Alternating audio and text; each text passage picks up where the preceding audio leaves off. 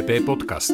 Plaváková a prostredník o rovnosti a spravodlivosti z parlamentu. Vítame vás pri počúvaní ďalšej časti nášho podcastu pod názvom PP Podcast Plaváková a prostredník o rovnosti a spravodlivosti z parlamentu. Včera skončilo rokovanie parlamentu, ktoré trvalo s krátkou vianočnou pauzou dlhé tri mesiace. Robert Fico sa celé tieto mesiace snažil zabezpečiť beztrestnosť svojim ľuďom. A to sa mu našťastie nepodarilo. Významne tiež rezonuje katastrofálny stav rezortu Ministerstva kultúry vrátane jeho vedenia. A o tomto všetkom budeme dnes diskutovať so Zorou Javrovou, poslankyňou Progresívneho Slovenska, podpredsedničkou výboru pre kultúru a média. Zori, vítaj. Ahojte. Iniciovali sme odvolávanie ministerky kultúry Martiny Šimkovičovej. Jej odstúpenie žiadalo aj takmer 190 tisíc ľudí v jednej z najúspešnejších podpisových akcií vôbec. Zora, vieš nám priblížiť hlavné dôvody, ktoré viedli k jej odvolaniu? Dobrý deň ešte raz. Uh, no, my v zásade nielen my, ktorí sa venujeme kultúre, nielen my, poslanci progresívneho Slovenska, ale očividne teda na aj 190 tisíc ľudí na Slovensku. V zásade máme pocit, že niekto ako Martina Šimkovičová sa vôbec nemal stať ministerkou kultúry. Ja teraz hodol okolností pol hodinu dozadu som mala na pôde výboru pre kultúru stretnutie s britským veľvyslancom, ktorý prišiel vlastne upozorniť parlament slovenský a výbor pre kultúru a média na to, že mediálne prostredie na Slovensku je významne ohrozené podľa nich. A jeden z dôvodov, ktoré uvádzal, je práve mm, rozmach tých konšpiračných a dezinformačných médií. No a bohužiaľ, my máme dnes ministerku kultúry, ktorá má dlhý track record proste práce v takýchto médiách, čo samo o sebe je taká kontraindikácia pre to, aby niekto s jej minulosťou bol ministerkou kultúry, že to samé o sebe by stačilo na to, aby sme od začiatku žiadali jej odvolanie. No ale Tých dôvodov je samozrejme oveľa viac. Uh, už programové vyhlásenie vlády obsahuje v sebe veľmi nebezpečné uh, legislatívne zámery, najmä čo sa týka mm, povedzme oslabenia nezávislosti verejnoprávnych médií, RTVS, čo sa týka zasahovania do fungovania nezávislých fondov, ktoré financujú kultúru na Slovensku, ale takisto aj jej výroky na adresu kultúry samotnej, to, ako si ona predstavuje kultúru, ako ju vôbec chápe a vníma, ukazujú, že vlastne nevie, o čom hovorí, keď hovorí o kultúre a že, že mm, to jej ponímanie kultúry ako slovenskej a žiadnej inej uh, je vlastne veľmi limitované, v podstate veľmi nenávistné voči akejkoľvek inakosti a v konečnom dôsledku veľmi nekultúrne. A um, teda tých dôvodov je veľa a myslím si, že každým jedným dňom ktorým je Martina Šimkovičová ministerka, pribúda aj množstvo ďalších dôvodov, ako sme sa v konečnom dôsledku presvedčili aj v uplynulých dňoch a týždňoch. No, ty si to viackrát tak dobre pomenovala, že to vyzerá ako keby ona kultúru ani nemala rada. Je to teda tak? Nemá rada kultúru? No to je presne to, keď počúvam, čo ona hovorí o kultúre a akým spôsobom sa napríklad aj stavia k tým ľuďom, ktorí v kultúre pôsobia, tak eh, je úplne očividné, že ona nemá rada kultúru ako takú, že nemá rada tých ľudí, ktorí, ktorí tú kultúru vytvárajú a že v konečnom dôsledku sa necíti súčasťou tej, tej ani kultúrnej obce alebo vôbec nejakého širšieho kultúrneho zázemia. A potom je otázka, že prečo niekto taký chce byť ministrom kultúry, uh, lebo nech bude robiť čokoľvek, tak asi s takýmto prístupom k veci nič dobre pre tú kultúru neurobí. A mm, ja to vidím napríklad aj keď, však vždy, keď máme vo štvrtok hodinu otázok a odpovedí, tak veľmi často tam pani ministerka príde, lebo nejakú otázku dostane. Tak to vidíme aj na tom, akým spôsobom odpovedá. Vidíme to na tom, že ona vlastne je úplne jedno, keď si pozrie tie podpisy, ktoré sú pod tou petíciou a tam sú naozaj veľmi významné osobnosti slovenskej kultúry a je ich tam veľmi veľa. To nie sú iba ľudia ktorých nikto nepozná, povedzme, aj takých je tam asi veľa, ale tam sú naozaj významné mená z oblasti kultúry. Ja osobne, keby títo ľudia vyjadrovali takýto zásadný nesúhlas s mojou prácou, tak by som to minimálne vnímala ako nejakú reflexiu a snažila sa to nejakým spôsobom riešiť. Mm, je, je to jedno, ona stále hovorí, že to sú vymyslení, fiktívni ľudia, čo tiež môže znamenať, že vlastne ona tých ľudí ani nepozná, takže sa jej zdajú možno fiktívni. Ale možno, nechcem obhajovať pani ministerku, e, tiež si myslím, že teda pre kultúru toho zatiaľ veľa neurobila a ani nie je nejaká veľká nádej. Ale uh, ja by som to možno pomenoval tak, že má ako keby veľmi zúžený, uh, zúženú definíciu kultúry. Myslím si, že teda Matica Slovenska napríklad je kultúrna inštitúcia a to je jedna z inštitúcií, kde ona ako keby sa cítila doma, aj sa ňou oháňa. Čo to podľa teba vypovedá teda o jej pohľade na kultúru? No ja neviem, či sa tam ona cíti úplne doma, lebo ja napríklad si myslím, že my keby sme jej položili otázku, že čo robí Matica Slovenska, že to by ona nevedela na ňu odpovedať. Uh, moja otázka je, či niekedy bola v Matici Slovenskej, či niekedy bola možno v Národnej knižnici v Martine. Typujem, že odpovede skôr nie.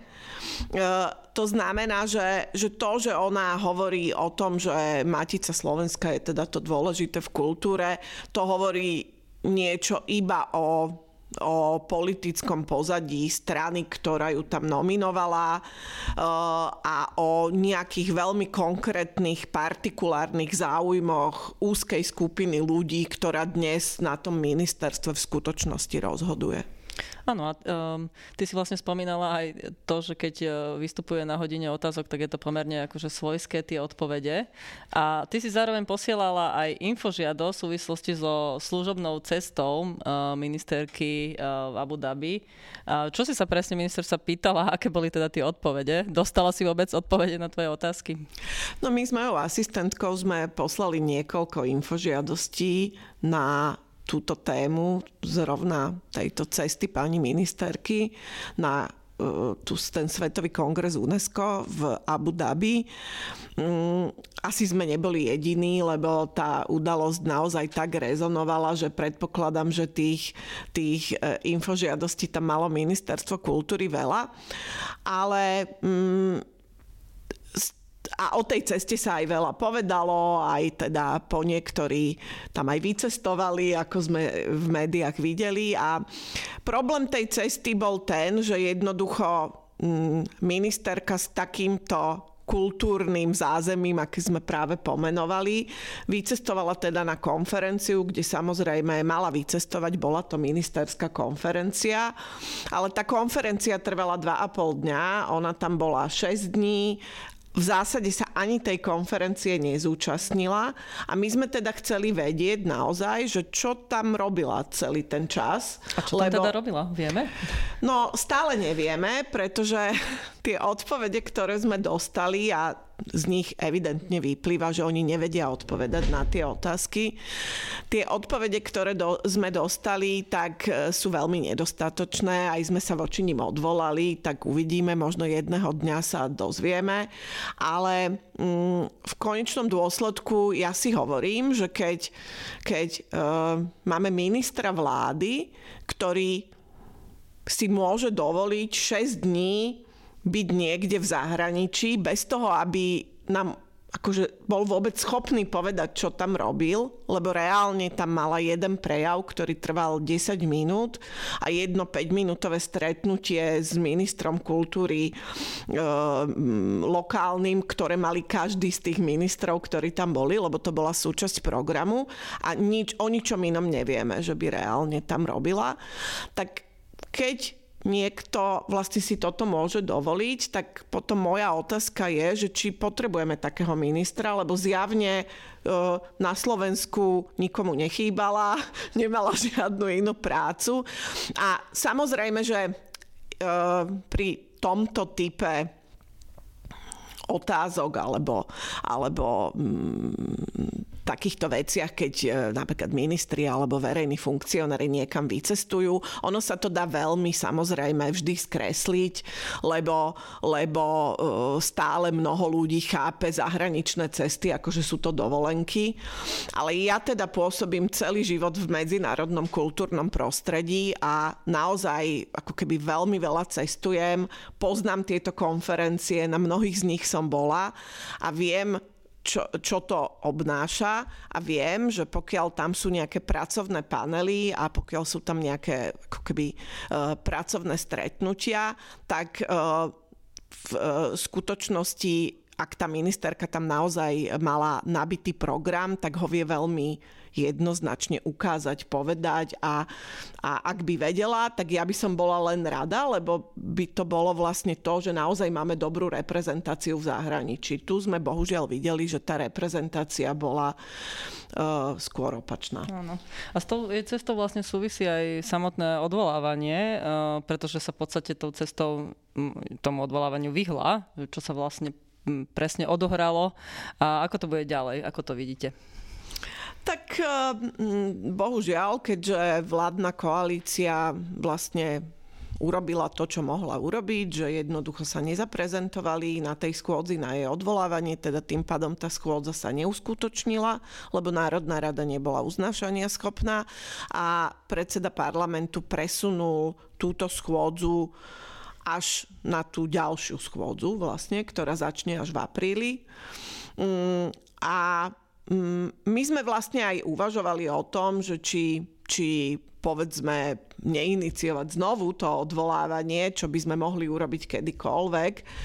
Uh, ale mm, tým, že mm, práve v tom čase v parlamente bola tá novela trestného zákona a, eh, a ďalšie veci s tým súvisiace a nechceli sme ako keby veľmi od toho odvádzať pozornosť, lebo možno, že by to práve aj premiérovi, aj vládnej koalícii vyhovovalo, keby sa hovorilo o ministerke Šimkovičovej a nie o novele trestného zákona, tak eh, sme vlastne akceptovali toto presunutie na ďalšiu schôdzu, ale pokiaľ by sa medzi tým vyskyt tol nejaký moment, kedy by sme mali pocit, že naozaj treba znovu ešte skôr zvolať tú schôdzu na jej odvolanie, tak ju môžeme zvolať kedykoľvek.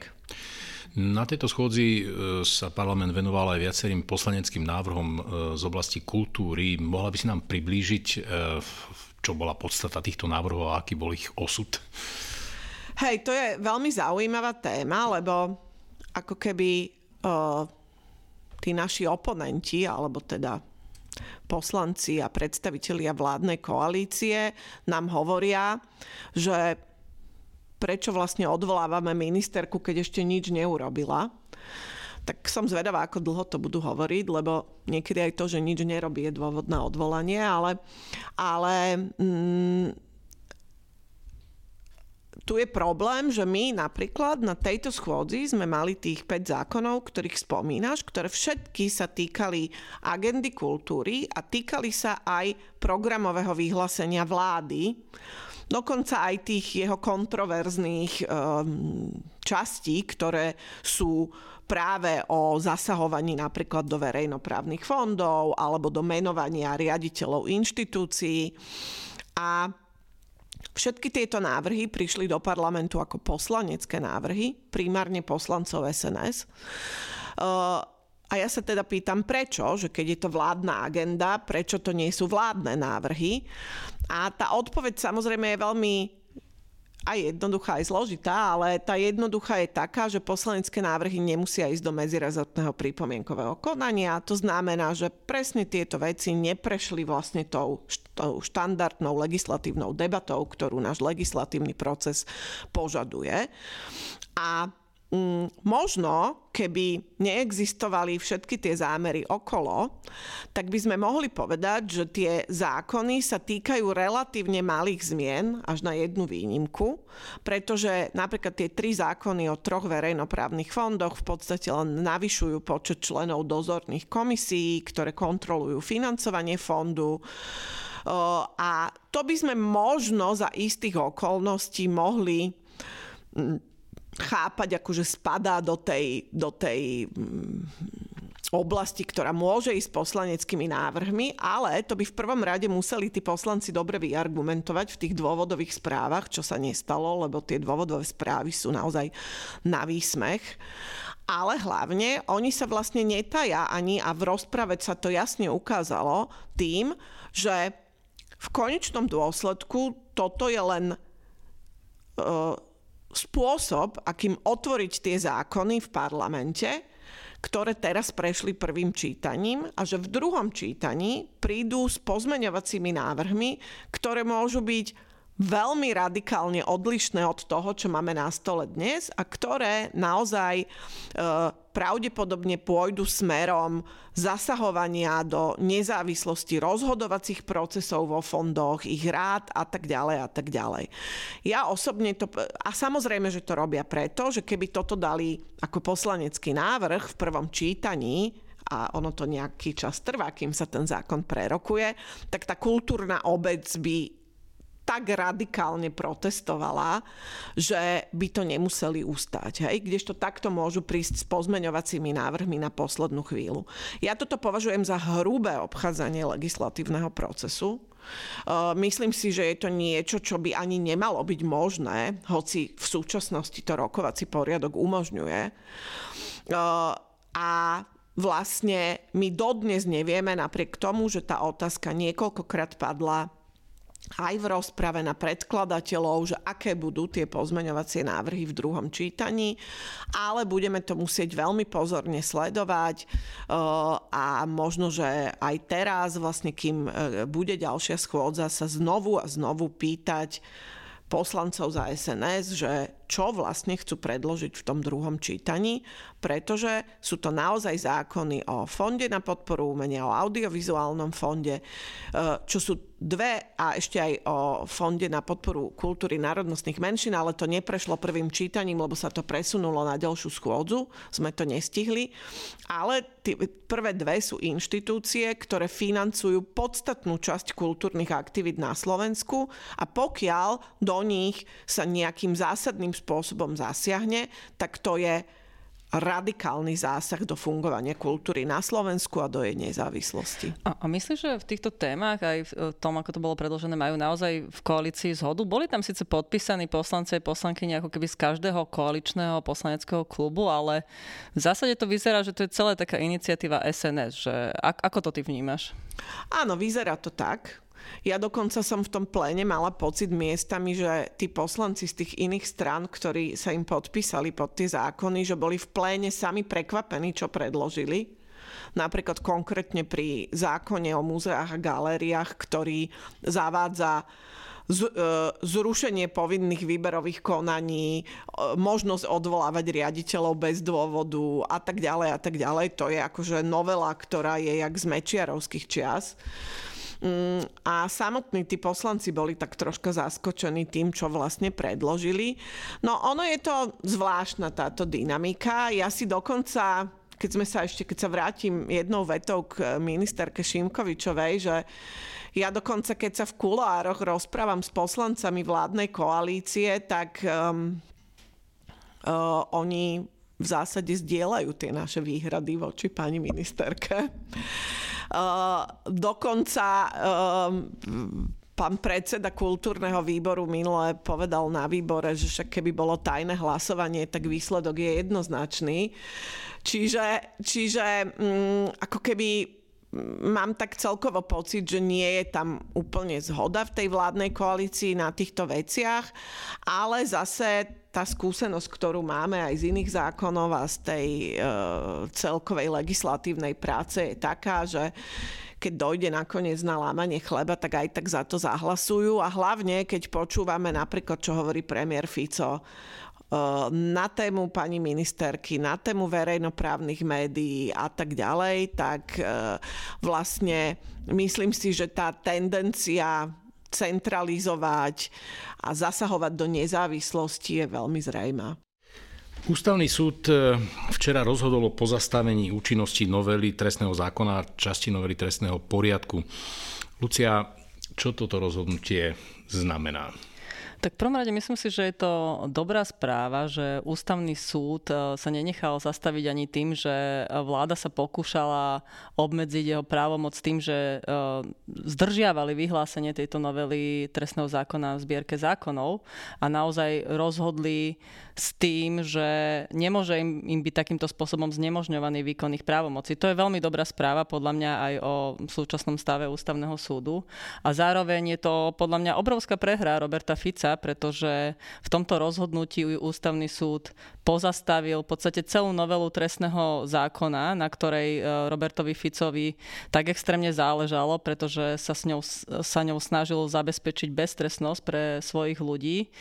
Je síce pravda, že nebola pozastavená tá časť e, novely, účinnosť e, tej časti novely, ktorá ruší úrad špeciálnej prokuratúry a teda to už sa záchrane nebude dať. To stále neznamená, že ústavný súd aj v tejto časti v budúcnosti v tom e, meritornom rozhodnutí neskonštatuje, že aj tento postup zmeny v prípade úradu špeciálnej prokuratúry nebol teda v súlade s ústavou. To ešte uvidíme, pretože zatiaľ teda rozhodol o pozastavení účinnosti účinnosti samotnej novely trestného zákona, čo znamená, že teda 15. marca nenastane tá v podstate taká samoamnestia pre ľudí blízkych e, Smeru, aj hlasu, aj niektorých našich kolegov e, v parlamente a myslím si, že to je dobrá správa pre Slovensko a uvidíme teda, akým spôsobom sa ešte vysporiadajú s tým zverejnením rozhodnutia ústavného súdu, na ktoré teraz majú 15 dní. Oni samozrejme sa snažia už nejako aj mierne útočiť na ústavný súd, že teda prekračuje nejako svoje právomoci, koná politicky a aktivisticky a pritom realita je taká, že naozaj vykonáva riadne svoju právomoc. Presne na toto ústavný súd existuje a už vôbec to, že sa to snažia nejakým spôsobom spochybniť, je mimoriadne tiež nebezpečné. No ale ak dobre počítam, tak vlastne tých 15 dní by, ak dodržia e, pri zverejňovaní tú zákonnú lehutu, tak by to presne malo byť zverejnené pred nadobudnutím účinnosti tej predpokladanej. Áno, presne tak. Preto sa aj ústavný súd vlastne tak e, poponáhľal, že naozaj sa snažili rozhodnúť v takom čase, aby aj v prípade, ak budú naťahovať tú 15-dňovú lehotu, teda že budú smerovať k tomu, že to zverejnia až posledný deň, aby to stále bolo pred tým, pred tým 15. marcom, čo je tiež mimoriadne ako keby dobrý signál toho, že ústavný súd to bral naozaj so všetkou vážnosťou, ktorú táto novela trestného zákona znamená aj, aj škodlivosťou, respektíve však konštatovali, že práve preto pozastavujú účinnosť, lebo je, sú tam obavy o tom, že by došlo k porušeniu ľudských práv tých ľudských práv, ktoré sa teda, na ktoré sa odvolávala samotná vláda pri presadzovaní tejto novely trestného zákona, čo je teda tiež e, zaujímavý fakt. A teraz v podstate už je aj jedno, či e, Peter Pellegrini a minister Susko tu budú naťahovať zverejnenie, vyhlásenie zbierke zákonov samotnej novely trestného zákona, alebo podstatné je už len to, aby bolo riadne zverejnené toto rozhodnutie.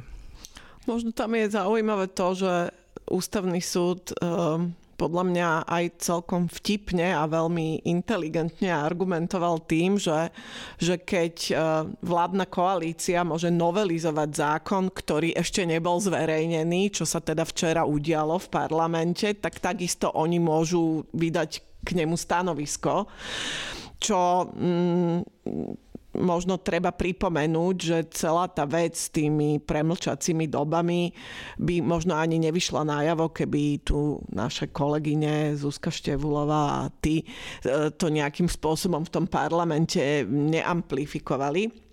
Ale mne sa na tomto celom zdá ešte jedna vec, že vlastne prečo je to veľmi pozitívna správa, že ústavný súd rozhodoval takto rázne a rýchle, že ako keby to hovorí o tom, že tá brániaca sa demokracia zatiaľ ako tak funguje na Slovensku a že napriek tomu, že vidíme ako sme videli tiež včera na samite V4, že Robert Fico s Viktorom Orbánom sedia v kúte a pravdepodobne si dávajú rady, ako mm, likvidovať demokraciu vo svojich krajinách, tak napriek tomu, že tá demokracia Slovenska ešte má nejaké brzdy a protiváhy, ešte sa dokáže brániť a že má vlastne zmysel aj to, čo my robíme v parlamente, to, že ľudia vyjadrujú svoju, svoju svoj ako odpor voči tomu, čo sa tu deje na uliciach a že to jednoducho má zmysel robiť ďalej, ale zároveň, že sa to tá demokracia nebude brániť sama, ale že musíme to robiť my.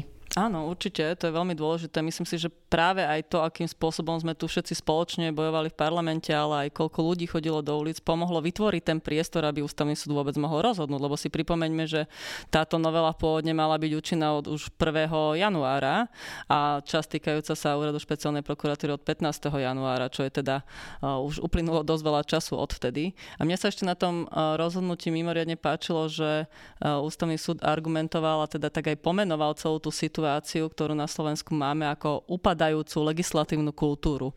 A myslím si, že to je naozaj niečo, čoho svetkami sme dlhodobo posledné e, roky a žiaľ teda táto nová e, vláda e, tomu ešte prispieva a v podstate to znásobuje, odvoláva sa na to, ako v minulosti tiež predchádzajúca vláda používala skratené legislatívne konania a podobne. A namiesto toho, aby teda sme sa vrátili naozaj k riadnej legislatívnej kultúre a k riadnym legislatívnym postupom, tak sa to vlastne ešte zhoršuje. A to si všíma aj ústavný súd a to je dobré, že to po, takýmto spôsobom pomenovaná. A dianie okolo promafiánskeho balíčka a protesty verejnosti a odborných kruhov nenechali lahostajnými ani predstaviteľov hlavných cirkví na Slovensku. Ondrej, ako teda hodnotíš ich vyjadrenia? Je to veľmi zaujímavé. Doteraz sme boli zvyknutí na to, že e, predstavitelia cirkví sa v tých pastierských listoch, ktoré obyčajne sú e, načasované na nejaké cirkevné sviatky alebo aj k nejakým spoločenským udalostiam, že sa v týchto svojich vyjadreniach vyjadrovali skôr k e, tomu, čo nazývame etické témy, hodnotové témy. E, Teraz odrazu sme svedkami toho, že katolická církev a nadväznosti, na to aj evangelická církev vydali stanoviska k Mm, situácii, oni to tam tak pomenúvajú, že, že je to spoločenská situácia a mm, zjavne teda je to reakcia na mm, veľký spoločenský pohyb e, v súvislosti s tým, čo sa dialo v parlamente a ako na to reagovala verejnosť na protestoch v uliciach. E, Tie dve vyhlásenia, ktoré sme mohli e, zaevidovať, sú ale dosť odlišné. A tomu by som sa trošku chcel venovať. E, to prvé vyhlásenie e, chronologicky prišlo e, zo strany konferencie biskupov Slovenska. Zaujímavosťou je, že bolo vydané 1. februára a to bol deň, kedy e, vrcholili vlastne tie protesty opozície. Vtedy e, ľudia, ktorí sa tomu venujú, ktorí počítajú vlastne tie, tie davy na protestoch, hovorili o účasti takmer 60 tisíc ľudí e, vo všetkých mestách na Slovensku. A a tento deň vlastne konferencia biskupov Slovenska vydala svoj dokument, ktorý pre mňa začína veľmi nevhodným, zarážajúcim vyjadrením, e, kde hneď v prvej vete e, katolíckí biskupy hovoria, že je potrebné rešpektovať výsledky volieb. To je pre mňa dikcia, ktorú, ktorú čítame e, my všetci opoziční politici v komentároch našich statusov, keď nám rôzni ľudia reagujú pomerne nenávistne a, a hovoria nám, rešpektujte výsledky volieb a, a podľa toho sa zariate. Takže pre mňa toto bol, bol veľmi nevhodný signál. E, v ďalšom e, texte potom veľmi všeobecne katolíckí biskupy hovoria eh, o tom, že je teda napätá spoločenská situácia, vyzývajú ku, eh, ku miernosti, k tomu, aby eh, sa predišlo nejakému eskalovaniu napätia. Myslím si, že iba jedno z tých kľúčových slov, ktoré hýbali v tom čase spoločnosťou, sa tam spomína, a to je korupcia. A inak teda sa tam vôbec nehovorí o spravodlivosti, o, o tom, že tu vlastne vláda si chce vybaviť akúsi beztrestnosť a e, tieto témy vôbec sa nereflektujú v tom, e, v tom texte katolíckej církvy. E, o pár dní na to potom, 9. februára, prišli so svojím vyhlásením aj biskupy evangelickej církvy a toto vyhlásenie mnohých v dobrom pozitívne prekvapilo. Myslím si, že celkom dobrý kredit e, dali tomuto textu aj e, štandardné médiá, ktoré to vysoko ohodnotili. E, text tohto vyhlásenia je oveľa konkrétnejší, myslím si, že oveľa rozhodnejší v odsúdení toho diania na politickej scéne a, a oveľa jasnejšie sa vyjadruje k tej samotnej situácii, teda dobre analizuje, v čom vlastne spočíva nebezpečenstvo tej, toho konania politického, ktoré sa práve odohrávalo, konania, za ktoré bola zodpovedná e, vládna koalícia. Takže e, myslím si, že e, sme teda aj v tom aspekte toho, toho cirkevného diania tu svetkami veľmi vážnej situácie, ktorá sa odohrala, keď už aj obe veľké cirkvy, ktoré sa predtým vyjadrovali len k hodnotovým etickým témam, sa teraz vyjadrujú k výsosne politickej téme. Čiže máte pocit, že sa to nejako pohlo, lebo vlastne aj minulé vlády Roberta Fica mali taký pomerne blízky a vzájomne nejaký vyhovujúci vzťah s, s církvami na Slovensku. A tuto teda je to nejaký signál nejakého pohybu iným um, nastavením? Že teda nejaká tá nadstranickosť alebo um, v podstate vo všeobecnosti, um, či sa to nejakým spôsobom hýbe? No, pre, mňa, pre mňa budem asi teraz veľmi, veľmi mm, priamy. E, to katolické vyjadrenie sa mi zdá veľmi opatrnícke mm, a mm, skoro až ako keby s ohľadom na to, čo čítame v programovom vyhlásení vlády, keď tam e, je veľmi krátka formulácia, že vláda chce oceniť spoločenskú úlohu cirkvy. Pritom vieme o tom, že v legislatívnom pláne vlády už sa objavila položka e, novelizácie zákona o finančnej podpore.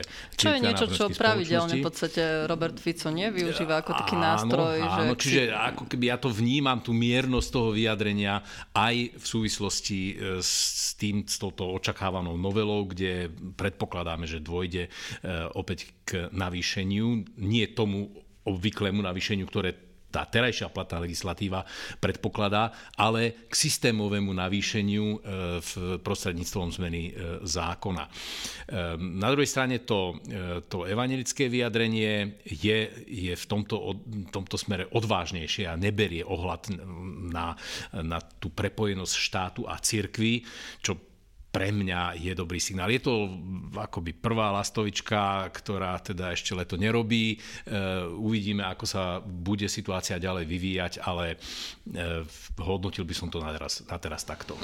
Akože treba to asi oceniť, ale na druhej strane treba povedať, že tie majoritné cirkvy na Slovensku majú dlhodobo problém s tým, že nedokážu podľa mňa relevantne reagovať na spoločenské dianie že práve preto, že Slovenská republika nebola schopná ako keby od revolúcie dokončiť proces odluky štátu od cirkvy, aj preto, že tie cirkvy v konečnom dôsledku to nechcú, lebo im vyhovuje model, keď ich financuje štát ale zároveň ich to robí vlastne veľmi závislými a robí ich to... Vlastne Prosím? Zraniteľnými vlastne. Robí ich to zraniteľnými a podľa mňa im to znemožňuje plniť ich skutočnú rolu, ktorú v tej spoločnosti majú a to je to byť nejakým etickým a morálnym hlasom v tej spoločnosti, ktorý počúvajú mnohí, lebo to počúvajú tí, ktorí sú ich členmi a prívržencami, oni majú nejakú autoritu v tej spoločnosti, ktorá by mala byť tá morálna a etická predovšetkým. Ale tým, že sú závislé na financovaní od štátu, ktoré je e, priamo určované vládou. To znamená, že tie církvy sú vždy v područí tej vládnej moci. A ja sa osobne čudujem, že e, sa nenašlo vlastne, nenašla sa taká ochota a a možno energia v tých církvách, ako keby dokončiť tú odluku, lebo tých modelov je viacero, tá diskuzia mohla už dávno prebehnúť, tie církvy mohli byť v oveľa nezávislejšom postavení, ktoré by vôbec neznamenalo, že by mali menej financií a ktoré by im umožňovalo naozaj uh, sa vyjadrovať k tým zásadným spoločenským veciam nezávisle.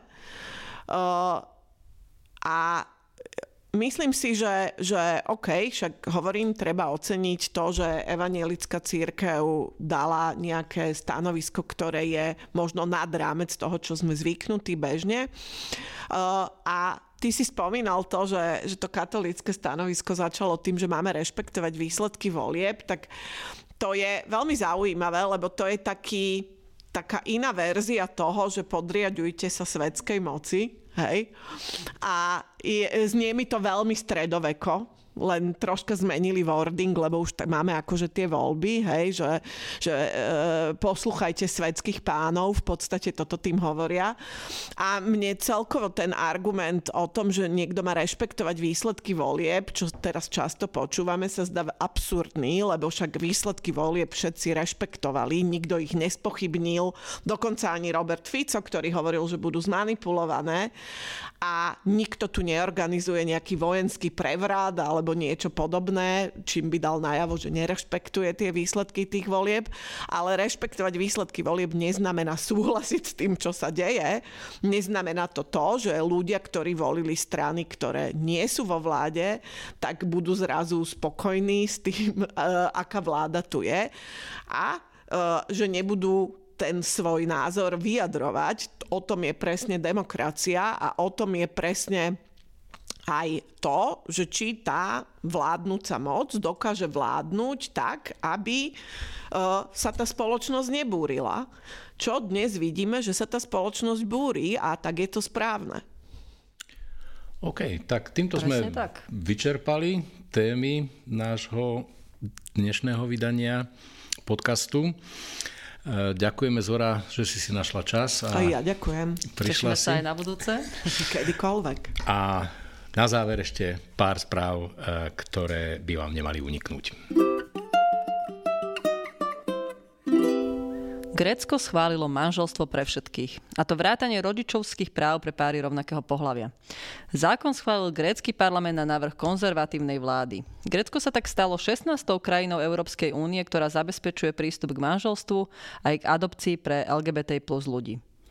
Ľudia, ktorí boli okolo nás neviditeľní, budú konečne viditeľní a spolu s nimi mnohé deti konečne získajú svoje plnoprávne miesto. Uviedol premiér Kyriakos Mitsotakis pred hlasovaním v parlamente. Protestantských cirkvách v Nemecku boli sexuálne zneužité tisícky detí. Dokazujú to výsledky štúdie, ktorá zistila až 2225 obetí. Podľa autorov je to len špička ľadovca. Celkové číslo od roku 1945 môže dosahovať až približne 9300 obetí a 3500 páchateľov. Predstavitelia cirkvy sa ospravedlnili a prislúbili odškodnenie. Ide o univerzálny problém. Rozdiel v miere známych prípadov obetí nie je spôsobený ničím iným, len mierou odvahy jednotlivých spoločností postaviť sa k tejto otázke čelom. Preto ostáva veriť, že sa tomuto problému nebudú ďalej vyhýbať ani cirkvi na Slovensku. Pápež František si stojí za rozhodnutím umožniť požehnávanie párov rovnakého pohľavia. Reaguje tak na kritiku tradicionalistických prúdov vo vnútri katolíckej cirkvi. Prostredníctvom vyhlásenia vydaného dikastériom pre náuku viery vyhlásil, že rámec pre požehnania nemôžno považovať za heretický, protirečiaci cirkevnej tradícii ani rúhacký. Vyhlásenie zdôrazňuje, že nejde o príjmanie mimomanželských zväzkov.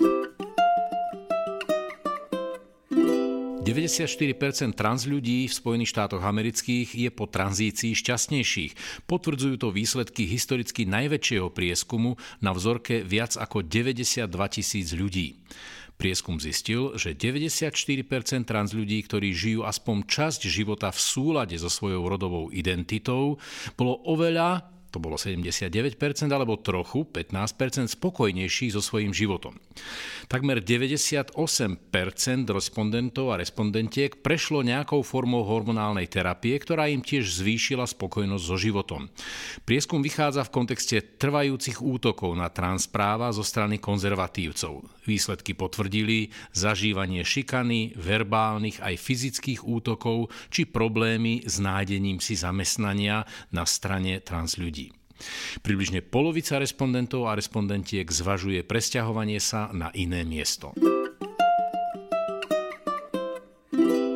Rusko odsudilo prvé osoby v súvislosti so zákonom proti LGBT ľuďom.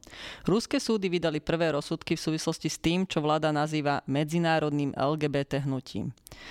Muž dostal pokutu za zverejnenie fotografie LGBT vlajky na internete. Ženu zadržali za 5 dní za, na 5 dní za nosenie náušnic s dúhovou žabkou.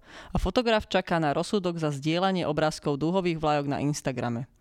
Rusko ďalej pokračuje v upieraní práv LGBT plus menšine a mnohí ľudia utekajú z krajiny. Viaceré iniciatívy ponúkajú týmto ľuďom pomoc. Ak sa chcete pridať, link nájdete v popise epizódy. New York rozširuje definíciu znásilnenia.